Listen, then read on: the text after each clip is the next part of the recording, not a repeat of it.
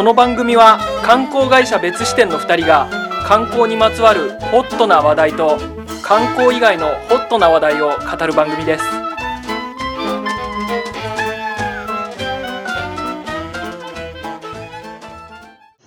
世の中に視点を増やしたい別支店の松沢です。あのー先週ねえー、斉藤さんとコンビをずらして撮ってみようと。斉藤さんじゃないペアでまあ撮ってみようみたいな試みで片手袋研究家のですね石井浩二さんをお招きして、まあ、ちょっとうんこの話をさせていただいたんですけれどももう今週もねちょっとその回の延長戦といいますかまたゲストをお招きして斉藤さんではないコンビで、えーラジオを撮ってみようかなと思っております。それでは、えーゲストをお呼びいたします片手袋研究家の石井浩二さんですすいません。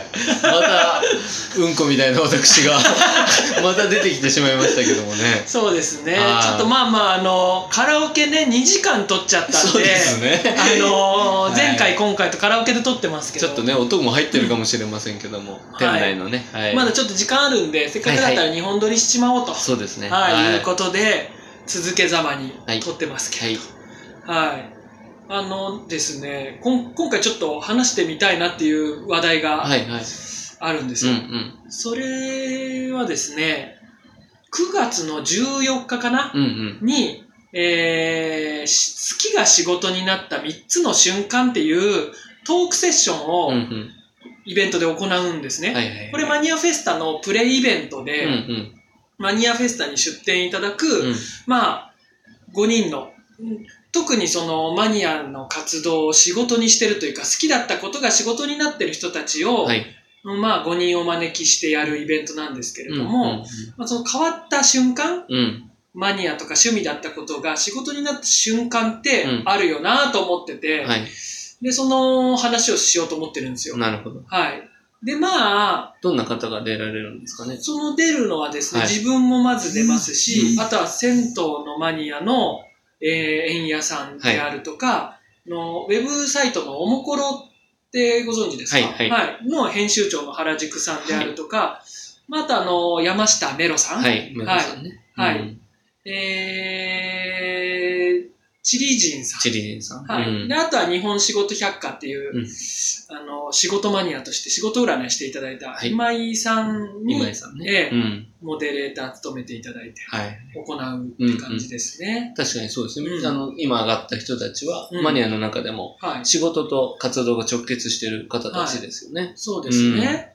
で、まあ、あの、なんて言うんでしょう。もう仕事になってからの活躍とかって話す場面が結構多いと思うんですよ。はいそれぞれね。そうですね。うん。でも、もう狭間というか、好うん。きと仕事の狭間みたいなところって、意外と話す場面そんなにないというか、なんつうか逆に言うと論理的に話すのが難しい場面だったりすると思ってですね。シーて。ムレスに趣味が気づいたら仕事になっていたみたいになってる可能性もありますしね。そうですね。で、な、なんか、思い起こしてみれば、うんあの、誰か一人との出会いがそううん。だったとか、うんあの、一見小さな仕事がはい。繋がっていたみたいな、まあ、なんかあるでしょうね。うん。すごい、うん。ひょんな出会いみたいなのが、あの、ひょんなエピソードみたいなのが、うん一つの大きな転機になってるっていうことって、俺はいすごい人生において多い気がするんですよ。斉藤さんがよく血っていう話してますけども、はいその血の起点となるようなものが絶対あるはずですよね。何か。振り返ってみたらっていうね。うん、振り返ってみると意外とあれだったんだみたいな、うんうんある気がしてて、で今回は、うんまあ好きが仕事にっていうのはまあその時に話しますけど、はいはいはい。なんか人生観がうん自分の中で変わったうん瞬間。何かエピソードってうん。石井さんあるのかなと思って、うんうんうんそれをこうお互いに変わった瞬間のエピソード話せたらなとそうですね。まあ人生においても、片手袋の活動においてもいくつか思い当たる節はありますね、そういうのは。はいはいはいはい。これは、俺から話した方がいいですか？じゃあ。そうですね。だから最初に聞いてみたいですね。ああ、どんなことかってう。いうことですか、もう自分はですね、あのーすごい変わったっていう自覚できた部分で言うと、あの、2012年か3年はい。の今から6、7年前ですかね、はいに、あのー東京別支店ガイドっていう、まあ、チンスポットのブログ自分やってますけど、はい。その取材というか記事にしようと思って、うん恐山に行ったことがあるんですよ。うんうんうんで、青森の恐山って、うんイタコさんがいるんですうん。ね。はいはい。えーイタコさんって何かっていうと、うん死んだ人の霊を、魂を自分に憑依させて、その死者の代わりに喋るっていう、うんうん。うんそういう、まあ、職業、うん。はい。能力みたいなものなんですけど、で、それが、まあ、言ってみればちょっといたずら心ですね。うん自分も、の当時は結構そういう気持ちが結構あったんで、発に構えた気持ちがあったんで、またテレビでもね、ゲンテレとかでこう、ジョン・レノンの霊を呼ぶとかよくやってましたもんね。あーやってましたねだから、あの、うちのババア、あうんうん。の、強烈な。はい、くたばり散らかした、うんはい、まあ、ば、ばあさんがいるんですけれども、はいあの、そのばあさんうをん。呼んでもらうと。うんただ、あのなんか、教念とかがいろいろ必要らしいんですよ。うんうん呼んでもらうには。はいはい。で、そこら辺でちょっと嘘をついて、うんうんうん。で、なんか釜をかけてみようかなと思ったんですよ。はいはいはいはい。で、それで、の出てきたって言ったら、おかしいじゃねえかと。そうおかしいなってうん。いう、うんまあ実証というか実験みたいな感じにしようかなと思いながらはいはいはい。向かったわけですよ。うんうん。で、今、その、いたこさんってすごい少なくなってて、うんあのー、2、3名しかいないらしいんですね。うんで、昔はいつもいたんですけど、うんそれぞれには、あの、例大祭っていうお祭りの、年2回のお祭りの時にしかいないっていうことだから、そこに合わせて行ったんですよ。うん。うん。で、で、その、開門の時間が6時とかだったかな。うん。もうその朝の早い時間に合わせて、恐山の駅ってものすごい、もうなんつうんですか、青森の中でも本州の端の端みたいなところにあるから、うんうんうんまあそこにわざわざ行って、うんバスに乗って、その、恐山、まあお寺ですね。はい。お寺に、まで向かって、最寄りの駅からバスで30分ぐらいかかるところにあるんですけど、で、まあ行って、これさすがに一番乗りだと思ったら、もう自分入った途端に、うん。うん。二人しか、まあ、お恐山、いたこさんいなかったんですけど、はいはいそのブースにもう合わせて100人ぐらい並んでるんですうよ。ん。それは、あのー宿坊？うん。お寺の宿舎みたいなのがあって、そこに泊まった人っていうのは、あーなるほどねうん開門時間より早く並べるっていう特典があって。そこに泊まってた人たちがもう並んでたんですよ。うんで、うわーと思って、もう真夏の超暑い時うに、ん。そんだけ並んでると、もう来ちゃったから並ばざるを得ないんで、うんで並ぶんですけど、まあ、なんつうんでしょう、時間がかかるんですよ、これが。はいはいはい。あの、一人、お、まあなんかね、どうやって、いたこさんがうん。下ろすかっていうと、うん死者を、まあ、呪文みたいなのを唱えて、で、しばらくすると降りてきて、うんで一方的にそのいたこさんがバーって話すんですね。うん。うんで、最後に質問を受けて終わりみたいな、このワンセットが大体10分から15分くらいかかるんですよ。うん。一人頭。で、かつ、それだけ並んでながらも、一人何人下ろしてもいいんですよ。あはい、あ。で、一人下ろすのに5000円だったかな。かかるんですけど、お金さえ払えば何人下ろしても一人いいかはいら、一人頭何分っていう目処も立たないし、一人処理するのに、もう4人とか5人下ろしてると、うんもう1時間以上経ってたりする時もあって。まあ時間かかるんですね。うんで、で、まあ6時ぐらいから並び始めて、うんで、うんあのね、並んでる人っつうのも、自分だけがもう飛び抜けて若くて、うんうんうん20代後半の男って。うね。うん。あとはもう全員60代からな以上、うんもう大体70代、80代とかのおばあちゃんばっかりなんですよ。う女性が多いんですね。女性ばっかり。うん。で、で、最初、まあ並び始めたら、うんまあ、もう本当に暇な、暇なんで、うん話したりするんですけど、うん世間話するんですけど、最初の方って、あのーまあ、いた子っつっても怪しいわよね、みたいな、みんな話してるんですね、キャッキャ。うんうん来ていながらね。来ていながら、うんそのおばちゃんたちも、うんどう、どうなとかしらうんね、うんみたいな話で、なんか結構笑いながら話してて、うんうんあ、言ってやっぱり同じような気持ちなんだなと思ったんです俺も。。あの、ここまで来てるとはいえ。あ、そうっすよね、みたいな感じで話してたんですけど、もう本当に炎天下の、うん。もう熱中の中、うんうん。もう5時間、6時間ずっと並び続けてると、うん。まあ、だんだん話というか心を許すようにうん。お互いになってきて、はいはいはいおばちゃんたちの身の上話みたいなのを聞くようになってきたんですよ。うん。そうすると、もう、あのー大抵のですね、並んでるおばさんたち、うん。おばあちゃんたちって、降ろそうとしてるのが、あのー早くに亡くなった旦那さんとかじゃないんですね。うんうんうん。俺、そう、そうだと思ったんですよ、大抵の人が。うんうん。旦那さんを降ろそうとか、そういうことだと思ったんですけど、全然そうじゃなくて、もう、もうほとんど100%と言っていいぐらい全員が、自分より早く亡くした息子さんとか娘さんなんですよ。うんうん不不慮の事故とか、うん。の病気とか、うん。何かしらで亡くしたうん。人たちしかほとんどいなくって、で、で、まあ確かに、その本当かどうかはわからないけど、うん。1%でも望みがあるんであれば、の話がしたいと最後にちゃんと話すこともできなかったから、一言でも、まあ、あの、話ができればうん、可能性があるんだったらしたいみたいなのを、すごい泣きながら話してて、うん。その病気の話なりうん。事故の話なり、しかもそれすごい、震災が起こった結構すぐ近くじゃないですか。うんうん。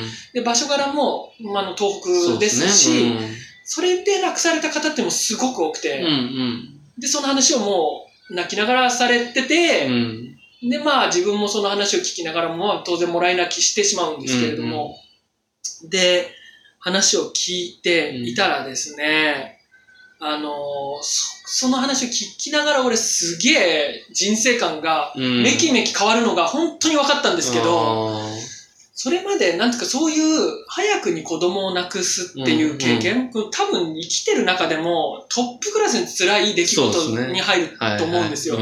で、こうい。うことって、俺の中の経験では、あの、映画の中でで起こったとしても、ヒロインクラスがするうん体験じゃない。ですか。はい。はい。ちょっと早くがその経験してたら、うん。エピソードの配分おかしくなりまおすからね。かしい。ですよね。そう。で、でも、うん。ここにいる本当に何でもないようなおばさんたち、おばあちゃんたち、うんなんだったら普通にそれまで普通にキャッキャ笑ってたような人たちが、はいはいそんな言ってみれば、それぞれの地獄を生きてて、はいうんうん。ほんのにかすかな可能性でもいいから、うん。あるのであればっていうので来てるって思った時に、なんか、め、なんつうか、そうかって思ったんですよ。うんうんうんなんつうんでしょうね。それぞれが主役だみたいな話って結構まあ、言葉としてはよく聞きますけど、うんまあ実際ほんとそうだし、はいはい。なんでしょう。それぞれがそれぞれのやっぱり地獄を生きてるんだなってマジで思ったんですよ。うんうんでそれまでやっぱ自分っていうのはすごい悩みが多くて、うんほんと逐一細かいことに悩むめちゃくちゃネガティブな人間だって思ってて、それが嫌だったんですよね。はあで、だから悩んだ時にその問題とかからどうしようってのをまあ考えつつも、うん。こう悩んでも仕方がないことだって思ってうん。悩んでる自分が悪いと思ったりとかして、まあ、その悩みから極力目を背けたり、うん。それを忘れようと思ってたりしてたんですけど、いや、待てよと。ほんと普通にちゃんとなんか、のなんかの、のほほんというか、うん。普通に平凡に生きてるようなおばさんですら、うん。もう必然こういう目に遭わざるを得ないというか、うん。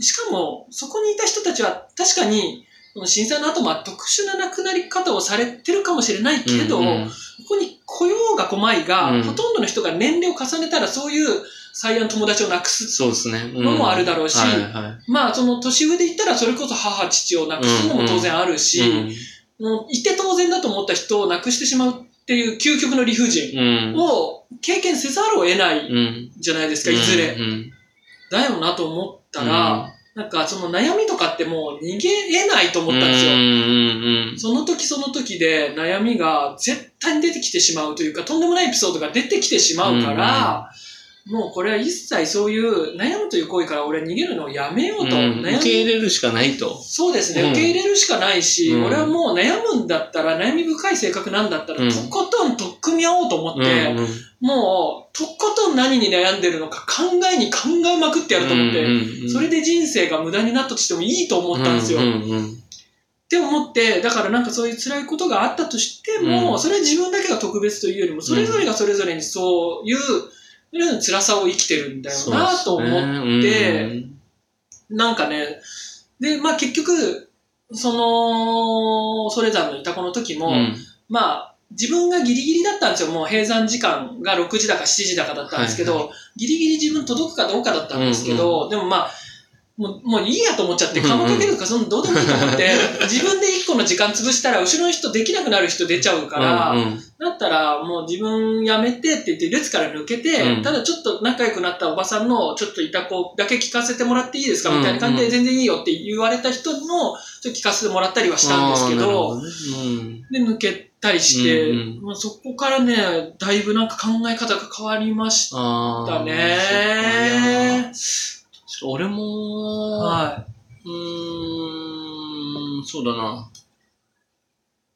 どっちにフォーカスするかで自分が話すエピソード変わってくる。はい。うん、そうだな。まあ、僕、あんまり超常現象とか信じてなくて、はあはあそれこそイタコとか、はい。あーまあ、UFO とか、はいうん、あんまり信じてないタイプの人間なんですけど、はい霊とか。はうーん。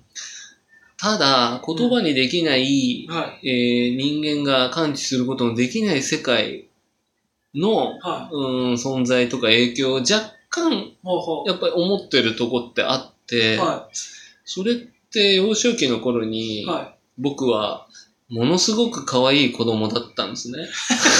我ながらですか？はい。そして頭も良かった。お、我ながら。うん我ながら。はいはいはこ本当子供の頃ですよ。うんうんそれどんどんダメになっていきまい。すけど。いやーでも今も可愛いし、今もいいからなそれは否定をしません。で、はいまあ調子に乗ってました、ものすごく。はいはいはいはい。で何歳ぐらいの時ってことですか子供っつって？えー、それは今話す話は2年生ぐらいの時だと思ってあ、ください。小児です。ははいい。。で、うん。えー僕の家はお小遣いをくれる家じゃなかったので、はい。常に周りの子が駄菓子屋に行くとか言ってもお金がなく、はい。うんつ辛い思いをしていたんですが、はふと思いつきまして、はい。あのマンションに住んでたんで、はい。そこの管理人さんがすごく子供たちをよく見てくれる人だったんですけど、はあの管理人さんにで僕のこともよく覚えていてくれて、はい。100円なくしたって泣きながら言って、届いてませんかって言いに行ったら、い。はああ、子供だなと100円なんか落としてこんなとこに届くわけないじゃないか。でもはいそんなこともわかんないぐらい子供なんだ。かわいそうだな。いよし、100円ぐらいなら俺がやるか。えでえなるなと思ったんです。ちっとも可愛くないじゃないですか。あ、で、この、うん。うん。で、で、それを実践、行動に移しました。ええそしたら、自分の可愛さをいはい使ってやろうと思使ったんですかってやろうと思いました。うんびっくりするぐらいに、うん。はい。そのまま作戦がはまりまして、ええ100円すんなりもらったんです。はあの、届いたら言いに来るんだい。よ。はいはいはい。で、しめしめと。はい。やっぱり俺頭がいいと。はい。難なく100円を手にしたぜと。はい喜んで。近所の駄菓子屋に向かったわけです。はいはいはい。で、信号待ちをして信号を渡ったところに駄菓子屋があるんですけども、は信号待ちをしてる時に、ふとマンションのまだ敷地内なんですけど、うん。はに置いてあるこの植え込みの、はいうん脇を見たら、あ。100円が落っこってたんですね。えで、それを見た時えに、はまあ当時2年生の僕がどういう気持ちになったかというのを論理的に正確には覚えていませんけどい。も、はい。ものすごく怖くなったんです。おー。それまでにお金を拾うなんてことはなかったし、はいはいはいはいましてや子供にとって100円なんていうのは、まあ、それなりの金額ですから、はい。怖くなっちゃって、はい。はい。何かの存在を感じたんですよ、すごく。見られてると。なるほど。うん。何かに見られてる。はい。で、はい。その100円を持って、はい戻って、はいその管理人さんに届けた。いや、あの、ありましたと。ええ落ちてたとこにありましたって言って戻した罪を抗う唯一のチャンスだったんですね、最後の。でも、うん結果的には100円得したわけですよ、それは。はいはいはいはい。ねそうですね、確かに。うんあの、もらったお金を返しただけで100円は拾ってるわけですから。なるほど、なるほど。でももう使えなくて怖すぎて、はその時に、はからはい考えてみるい。と、はい。なんかに見られてるとか、あ。存在はわからないんだけども、はいで僕はまあその信仰心もないんで、うんそれが国によっては宗教とかはい信仰心っていうものに置き換わるんでしょうけども、はい僕の場合はそのエピソードなんですよね。あー、何かに見られてい何ると。かに見られていると、何かしとんでもない悪いことをした時には絶対に見てる人がいるっていううん。怖さとか、はうんまあある意味では自制心とかはいいうものにそのエピソードが完全になってるんですよね。い。それって、もしうんそこでその100円も儲けたぜってもらっちゃってたら、うん石井さんって大詐欺師になってたかもしれませんね。今もうあの、うん。区費を大佐みたいな存在になってたかもしれないですけど。手袋王子みたいな。手袋製から来ましたみたいな。そうですね。うんうん。巨額の融資詐欺みたいなのしてたかもしれませんね。だからね、なんかそれは妙に忘れられない、はおもあの人生観がある意味では、その段階ですでに変わったい。ような。出来事でしたね。あーそれは変わりますうね。ん。でもなんかそういう出来事ってありますよね。うんあります。なんだこれはっていうね。何なんだ。あとね、うん。その、もう一個迷ってたのは、はい。もうちょっと全然後になって、片手袋の話なんですけど、はい。まあ僕の場合は仕事にはしてなってませんけども、片手袋ってずっと、うん6年か、しあ8年ぐらい誰にもは伝わらない状況のまま一人でやってて、はい。ある時から急に取り上げてくれたりするようになったんですね。はい。それは最初にあの目をつけてくれたのは、ねはいあのアートの世界なんですよね。僕、どうしてもこれをやっぱり、表向き俺何やってんだろうとか言ってたけど、やっぱり人に伝えたかったんでしょうね、その自分がやってることを。はい。あの、まあ、神戸ビエンナーレって今はもうやってないんですけど、はいうん国際芸術祭、うんビエンナーレですね、はいが神戸でやっていて、はそこのまあ公募型のコンペがあったのい。で、はに片手袋の作品のプランを送ったんですい。よね。は2013年でしたかね。それが通って、い。はまあ、いきなりその国国際的な美術。の世界の中で展示をすることになっちゃって、はいでそれはメインのコンペだったので、ははちゃんと賞金もあるし、はみたいな状況で、はいしかも東京からアーティストでもない僕が。神戸まで通って、一人で、それは大型のコンテナってあるじゃないですか、輸送用のコンテナ。ありますね。あれ13フィートとかなんとかっていうコンテナ1個丸々その中に作品を作るっていうやつだったんで、もうそのノウハウもないし、うんどうしていいかもわかんないし、うはい。ですよね。いきなりね、うんあれって言われても。まあシンプルに僕の場合、その落ちてるまんまの放置型っていう片手袋をはいコンテナの床に。写真を、あの、実物じゃなくて写真を敷き詰めて、はいはい。来場者にその上を実際踏み、踏んで、写真を踏んで歩いてもらうという。はで、壁には拾われた介入型の写真を敷き詰めて、はいコンテナの中を丸々片手袋写真で敷き詰めるというシンプルな、まあ、プランだったんですよね。今の現代美術の世界で言えば。うんかなりシンプルなプランで。でもそれが通って、はで、こう、開催が10月からだったから、制作期間9月とかで、それで野外でコンテナの中で、は一人で東京から神戸行って。もう40度ぐらいになっちゃうんですよ、コンテナの中が。暑い。暑くて、はい。本気でやばくて、はい。結構フラフラになっちゃって。はっていう中で、まあ、なんとか家族にももう結婚もしてたんで、はい。迷惑もかけてえー、なんとか作品が出来上がって、うん。えー、プレオープニングイベントみたいな感じで、マスコミに向けての、オープニングの日があったんですよ。それはまだあの正式にオープンした日じゃなくて。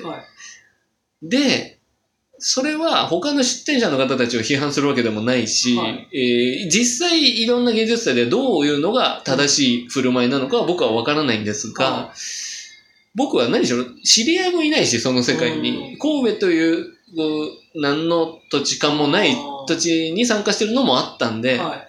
何もすることがないんですよ。はいはいはい。だから、そのメインコンペ30人ぐらい参加者いた、30台ぐらいコンテナが並んでるんですけど、はうーん、ほとんどの人がいなかったんですよ。へなんかたご飯食べに行っちゃったから、うんちょうど昼時だったんでー。、はでも僕はあ話す相手もいないのい。で、はい。暇だけど、コンテナの中にずっといたんです。はあはあはそしたら、うんまあそのマスコミ関係の人たちが見て回るわけですよね。はい。で、中で一人女性の共同通信だったかな、はい。の記者の方が入ってきた時に、いやー暑いですねーとか言いながら入ってきて、いやーよかった、ここ作家の方いるんですねとか言いながら言って、ああ、そうなんですよとかはあ言って、はで、これ何なんですか？みたいな話になって、いやー実は僕こういう片手袋っていうのを、あの、取ってましはて、い。それをこういう風に並べて、はい。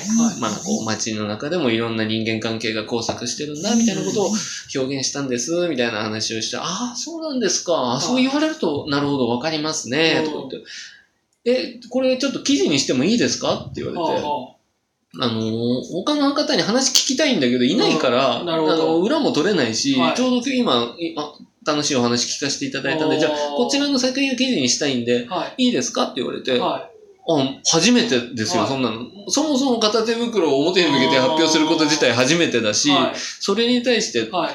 誰かが取り上げてくれるなんていうことも初めてなわけで、はい。もうど何が何だか分かんない。まま、はいじゃあお願いします、みはい。たいなこと言ったら、共同通信なんで、その、地元の神戸新聞はもちろん、あーいろんなところはい、いろんなところに配信されて、はい。東京新聞だったかな、こっちで言うと、にも記事が載って、えで、うん会議が始まってみたら、は向こうのそのテレビ局がまず、あ、神戸新聞だ。神戸新聞がまず取材に来て、はい。一面かなんかで大きく取り上げてくれて、で、それを見た、はい。まあ、関西ではかなり有名なうん番組らしいんですけど、はい。大阪本和歌テレビっていうのがあって、かなりの視聴率の番組が、はい。そこの人が来て。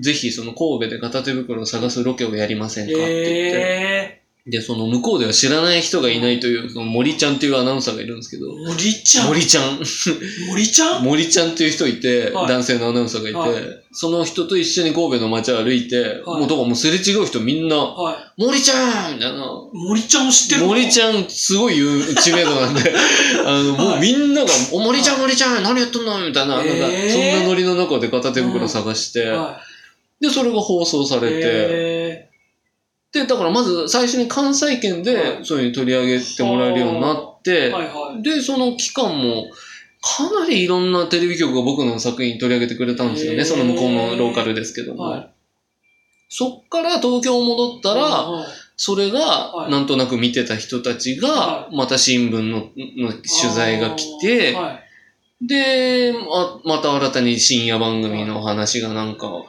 来たりしてるうちに気づいたらタモリクラブとかにも呼んでもらってみたいな。えだから、あの時、い。うんうんあのオープニング、マスコミのオープニングの日に、僕、あの、いなくて。誰にも言わないままそれがうん終わってたら、はい。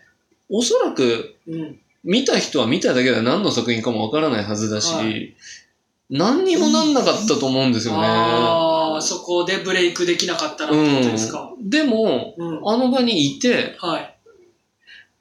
特にアートの世界だと、はい。見た人が感じてくれるように感じればそれでいいんだっていうはうーものもありますよね。はいはいで、それが間違ってるとは僕も思いませんし、ただ僕の作品ははい。明らかに補足がいるだろうと。まあ確かに、はその、取るっていう何十年かの行為含めてのことですもんい。ね。そうなんですよ。うんだから僕の場合は補足があった方が良かったはずで、はい。それをしかも、なんつうのかな、あの時はなぜかこう、卑屈にならずに、はい。きちんとまっすぐ、はいこういう意図で作りました。はいということをその女性記者にちゃんと説明した。はいはいはいはい。そのことが。どんどん。んなんかこう、つながっていって、まあ今、こうしてこう、松田さんと一緒に出会ったりするのも、振り返ってみると、あの時あの場所で、ちゃんとあの記者の人に説明したことが、はい。確実に起点になってるんですよね。ああ、なるほど。うん、だから、やっぱり、まあ僕の場合はですよ、はいあの、いろんな活動してて、いろんな考え方をしてる人たちがいるので、はいその、一般論ではないんですけど、はい僕の場合に関しては、うん、やっぱり、ちゃんと説明するとか、はいはいはい。そこになんかひねくれないで、はいはいはい。やった方がいいなと。ああ、それはね、うんそうですよね。うん、なんかそれをすごく思いますね、今は。うん そこになってくると、前回の1年前の話と同じようなことになってきちゃうからねそうですね。まあはい確かにそう、そうだなと思いつつも。だからそそこからうん今どう考えてるかとかの話はしませんけど、あの、でも確かにそうだなと思いますエピソードとしては、そこがきっかけになってるなね。ってすごく思うんですよね。うんああ、ただいたっていうことですもんね。そうなんです。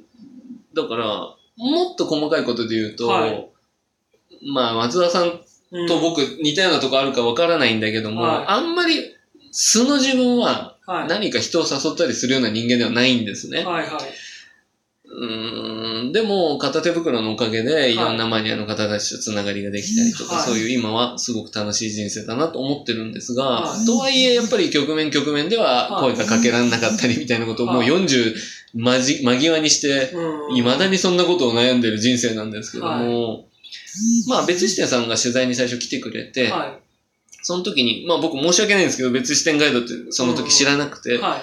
あの、後から実は僕の周りの友達とかも読んでたとかして、はいああ、すごく有名なメディアなんだなとか思ったんですけど、はいその中でツアーとかもやってるんですっていう話を聞いて、はい。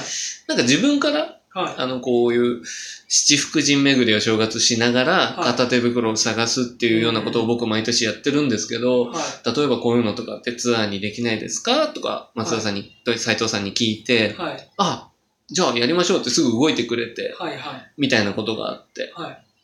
で、その時に、えー松田さんが、具体的な打ち合わせをしましょうっつって後日インタビューとは別の日に喫茶店で松田さんとまあ打ち合わせをして。うんで、えー絶対僕はそこでは普段だったら終わってるんですけど、はい。なんか知んないけど、は松田さんお腹空いてませんか？みたいなことをその時僕言っい。て、はあはあはで、まあ今考えてみたら松田さんそんなにお腹空いてない感じだったんですよね。あそんなんかなことってありますついてなさそうな見た目だごめんなさい、松田さんの腹減り具合もわからないような人間でも。お腹パンパンで、お腹さすりながら来ました。爪楊枝加えて。うん。うんなんか、一緒に飯食いませんとか言い出して、はいはいはい俺、そんなこと言う人間じゃないんですよね。なんか。ああ、谷中で東大生が行きつけのそうそうそうそう定食屋に行ったんですよはいはいはいはい、行きましたね。うん。うんうんうん。で、なんか、はい。そこでなんか、そのツアーとか片手袋と関係ないような話はなんとなくして、はい。はい。はい。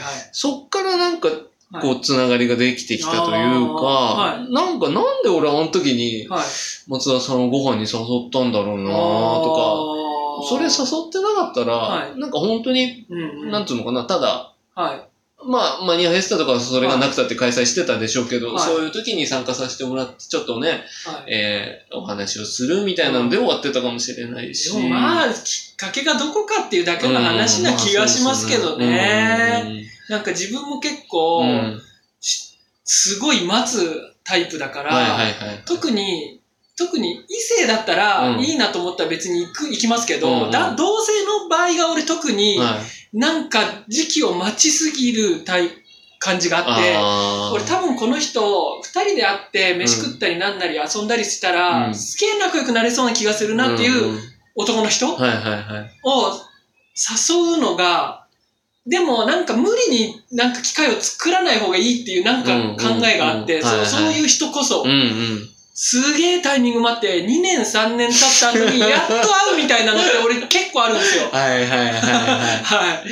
わかるなだからでもそれ、も結構タイミング次第で、うんなんかタイミングがあれば別にそんな待たないでパンと会って普通に飯食うようになるみたいな、うんうんうん。一撃じゃないですか結構そういうのって。そうですね、はうんやっぱり会ってみたらやっぱり、い。そうそう。うんやっぱりな、みたいな、感じがあるんで、うんそうすげえ、でもそれはなんかタイミング次第だったような気もしますよね。まあだそういう意味で言うと、あーマリコさんとユキさんに声かけて、はい。見守る会結成したっていうのも僕にとってはかなり人生観があ大きく変わるあ、はい。えー出来事でありましたし、なるほどなるほど。うん、だから、なんか、40近くなってきて、はい。意図的にそういう流れを作ろうとし始めてる自分もいますね。うん、ああ、あえて人生観をえ変えてやろうみたいな。はいはいはいはいはい。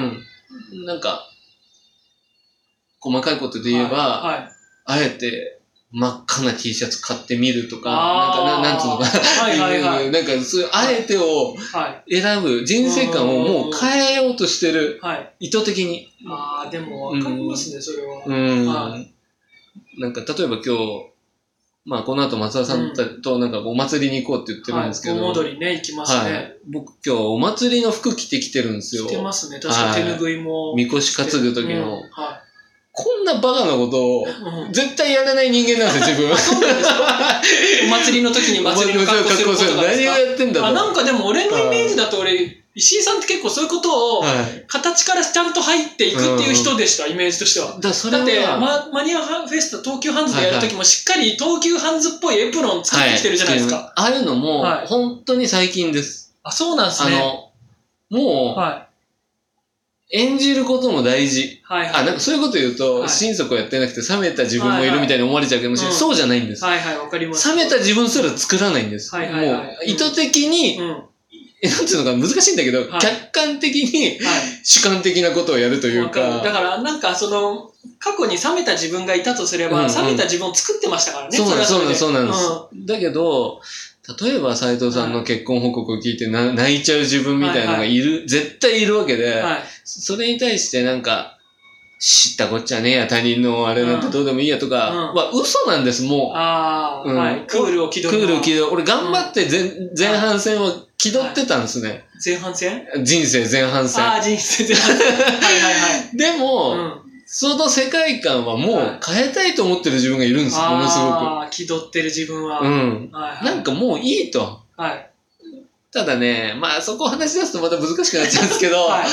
その見極めに、世界観の変えたいという自分に対して年齢というあの要素もあるんですよ。ああ、それは絶対ありますね。うん。はいいや、その年齢という要素の見極めも難しいんです、今は。はいはいはい。世界観は変えたい。はいある意味、ガサツにはい。人を誘ったり、うん。えー何にも気にしないで、うん。えーやるような人間になりたいけど、はい例えば、見守る会のマリボさんたちに、はい。それをできるかって言ったら、今度は年齢っていうファクターが入ってくるわけです。はいはいはい40代の男、はいはい。まあ、まだ39なんですけど、うん。が、若い女性にそれをやるはい。のは違うだろうみたいな、ははそこのね、は世界観変えたいったって、自分の性別と年齢を加味した上での世界観をどう構築するかっていうのが、まだ全然見極められてない段階ですね。それがまたなんか明確にわかるような出来事が、はい。例えばマリボさんとユキさんに、はい。もうツイッターで告発されて、告発されたんですかツイッターで。例えばね、なんかあんなにひどい男はいなかったみたいなこと、はいこ告告発されるようなことがあって、石井さんがね。うん世界観が変わるようなことがあるかもしれませんし、パワハラセクハラを。パワハラセクハラの鬼だと、あれは。うん。影でこそこそと。そんで強制的に世界観、あ、これダメだったんだみたいになる可能性もありますけども。なるほどね。うん。確かに、そうっすね。でも、まあ、ある程度年齢に行くと、うん。いろんなポジションについちゃうじゃないではいすか。はいはい。若い頃って、ただ、ただ特に何の肩書きもない自分っていうのだけだったから、クールを気取ろうと思えば大抵それでいけたのかもしれないですけど、石井さんで言えばね、うん。そのお仕事のはい。肩書きもあれば、父っていう肩書きもあり、ね。うん。夫でもあり、片手袋研究家でもああり、ただ単に同級生からすれば石井だったりするわけですもんね。そうするとそれぞれで、あの、なんて言うんでしょう。ただニュートラルにしてたって、うん。下から上を見上げるように、ある程度恐れられてしまう場合もあれば、もう子供なんてどうしたってね、逆らえないから、うんうん。そうなっちゃうし、逆に言うと上から下を見るように、あんなじじいみたいな感じで、うんうんうん。意味わかんねえことやってる、つまんねえことやってるじじいって思う人も当然いるわけで、はいはいいるんですね。うん。上から下までね、ただニュートラルにしてるだけでもどうしてもなんかできてしまうというか、だからもう本当に今は、かかってくれる、ちょっとでも、はい。えーポジティブな感情を持って関わってくれる人に対しては、いそれを上回る勢いで僕は、良くしたい、良くしてあげたいとか接したいってすごく思うんです、今。はい。なんかもう、こんな自分に、はいそれ優しくしてくれるんだったら、もう、はいえ、そんなの僕なんかいいんですよじゃなくて、それをもっと上回るぐらいの勢いで、はいや、僕も大好きです、あなたが。ってしたいなって思ってて。そうですか。うん。相手がそれ言ったら知ってるって言うんじゃないですか。知ってるって。知ってるって。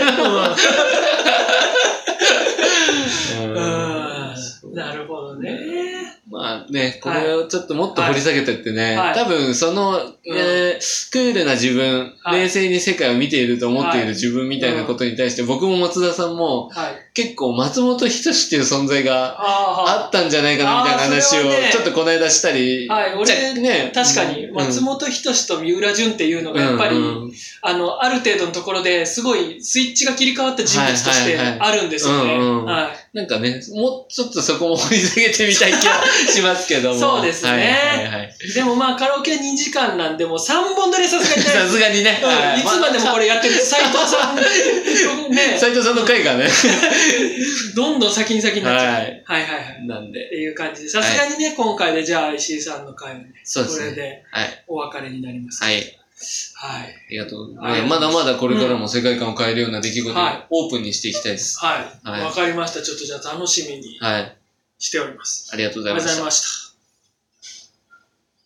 別視点からの情報コーナよっー。はい。まあこれね、あの、マニアフェスタのプレイベントで9月14日にやるきが仕事になった3つの瞬間っていうトークセッションの、まあ、インスピレーションを受けて撮った回ですけれど。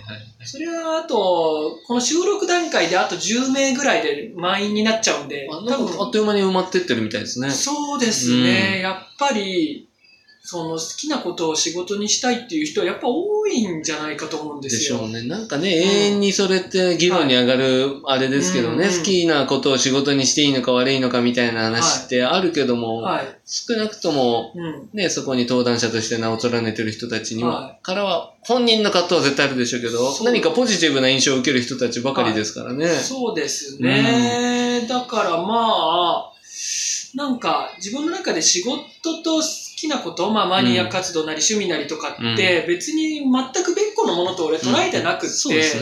特に専門職とかはそうですけど、う一種仕事にまでしちゃうというか、うんいすごい一番使っちゃうじゃないですか、人生の中で時間を。すね。うん。ってことはもうそれってマニアだよねって、うん自分は一種、マニアの一種として捉えてて。だから、なんかそんなに遠い話とは思ってなくて、うんうんその接着点の話をまあ、そうしたいと思ってる人がいれば、なんかもう少しでも参考になるようなお話がね、みんなから引き出せればなとは思ってるんですけ面白そうですど、はい。なのでまあ、まだ空いてれば。ぜひお申し込みいただければなと。で、そうですね。本番の9月28、29日のマニアフェスタボリューム3も、うん。ぜひお越しいただければと。片手袋を見守る、見守る会もうん参加しております。そうですね、はいあの、若い女性のお二方から告発がなければですね、その時まで。はい。まあ、バレて、あれがバレてなければ、あれが、あれがね、いつ表に出てくる。バレてなければ出てるでしょうけども、そうですね出てな、急遽はい。出てなけれ急ば、遽ブースがなかったら何かあったと思ってください。そうですね。はい。まあ、そんなことはないでしょうけど、はい。はい。ありました。ありがとうございます。はい。というわけで2週に続いて、はい。えー石井さんとの回でしたけれど、どうどうでしたか？別視点。前回はね、あの、はい。ゲストとして、そうですね。はい、俺斉藤さんうんうのん。ゲストとして出ましたけど、いやー、やっぱりね、斉藤さんの役割を担うのはちょっと無理です、僕には。あのあー。ー、2といえばか、みたいなとこありますんでね。えー僕僕は、といえば、カー出てますかねいや、僕はね、本当に二人羨ましいですよ、関係としてね。えーなんかそうですかうん。な、なん、だって斉藤さんにうんこ見せられるでしょ。斉藤さんにはうんこ、いや、見ませんけどね。見てくれませんけどね、斉藤さんがね、やっぱそこは。うん。はいはい。いや何か苦楽を共にする仲間ってすごく僕、なんかいなくてね、なんかいいなと思います。はいはいはい。まあ少しでも、うんその役割が担えたらとは思いますけど、まあでも、やっぱり別視点は、聞いてよし、出てよし。うん。さ最高のメディアですね、ラジオですね視点ラジオ。。聞いてよし、出てよしですね。ねえ、こんな、そうなのにね、うんでも、コメントがあんまりつかない。ああでもね、あのー結婚報告会はすごい、あ、やっぱ、7件つきまし僕自身もね、うんスポティファイとかで聞いてるんで。た。あ、やっぱ皆さんそうなんですね。そうです。あの、バックグラウンド再生ができるんで。ああ、YouTube で聞かないもんなんですね。まあ結構あるんじゃないかな。うんうんうんうんなんかよく聞くんですよね。うんまあララジオ聞いてますって。はいは石井さんってちなみに、な、何の時聞いてるんですか？この別ラジい。オ。まあ、あの、ははっきりは言えないですけど、仕事中なんですよね。あ仕事中に聞いてるんですか？はい。だから僕、はいものすごい長いうんえ時間がはい。収録されてる、はいえーポッドキャストとかが、はいなんですごくはい。合うんですよ、僕の仕事には。何をし、これ人に言えない仕事。いやー、危ない危ない。あー危ないですね。それもバレたらもうブースには出出せないですよ。そうですねはうちらもね、石井さんと関係を持ってるとはね、とても思われてはいけない。いいや、だから一時期松田さんがなんかさ、はいあの別視点ラジオを短縮化していかなきゃいけないって言い出した時があった,、はいはいあったじゃないですか。ああ、そうですね。僕短縮した方がいいんじゃないかって。僕はもうふざけてんじゃねえよって思ってましたえ、あの、チャカの掃除をしてる時ですかけど、チャカの、あの、なんうんか先にホワホワがついたもので、あの、こ重心を 粉の生成してる時ですか？してる時に、うんうんうんうん一人で怒ってましたけあ、そうですか。長ければ長いほど。いいとと思ってるから。思ってるんでね。うんはいまあ、図らずも今回も前回も長くなっちゃいました。そうですね。うんはい。これじゃあ自分が出た回っていうのも聞くんですか？あ、そうですね。上がったらぜひぜひ。また、あとあれですね。斎藤さんが誰を選ぶのかっていう楽しみも出てきますね。そうですね。誰選ぶんでしょう。まだ俺聞いてなくて。あ、そうですか。はい。それも楽しみです、ね、はい、楽しみにしております。そう。わかりました。じゃあどうもありがとうございました。ありがとうございました。一度でいいから見てみたい仕事をしている石井さん、松田でした。えー、片手袋は楽しい呪い、石井でした。さよなら。さよなら。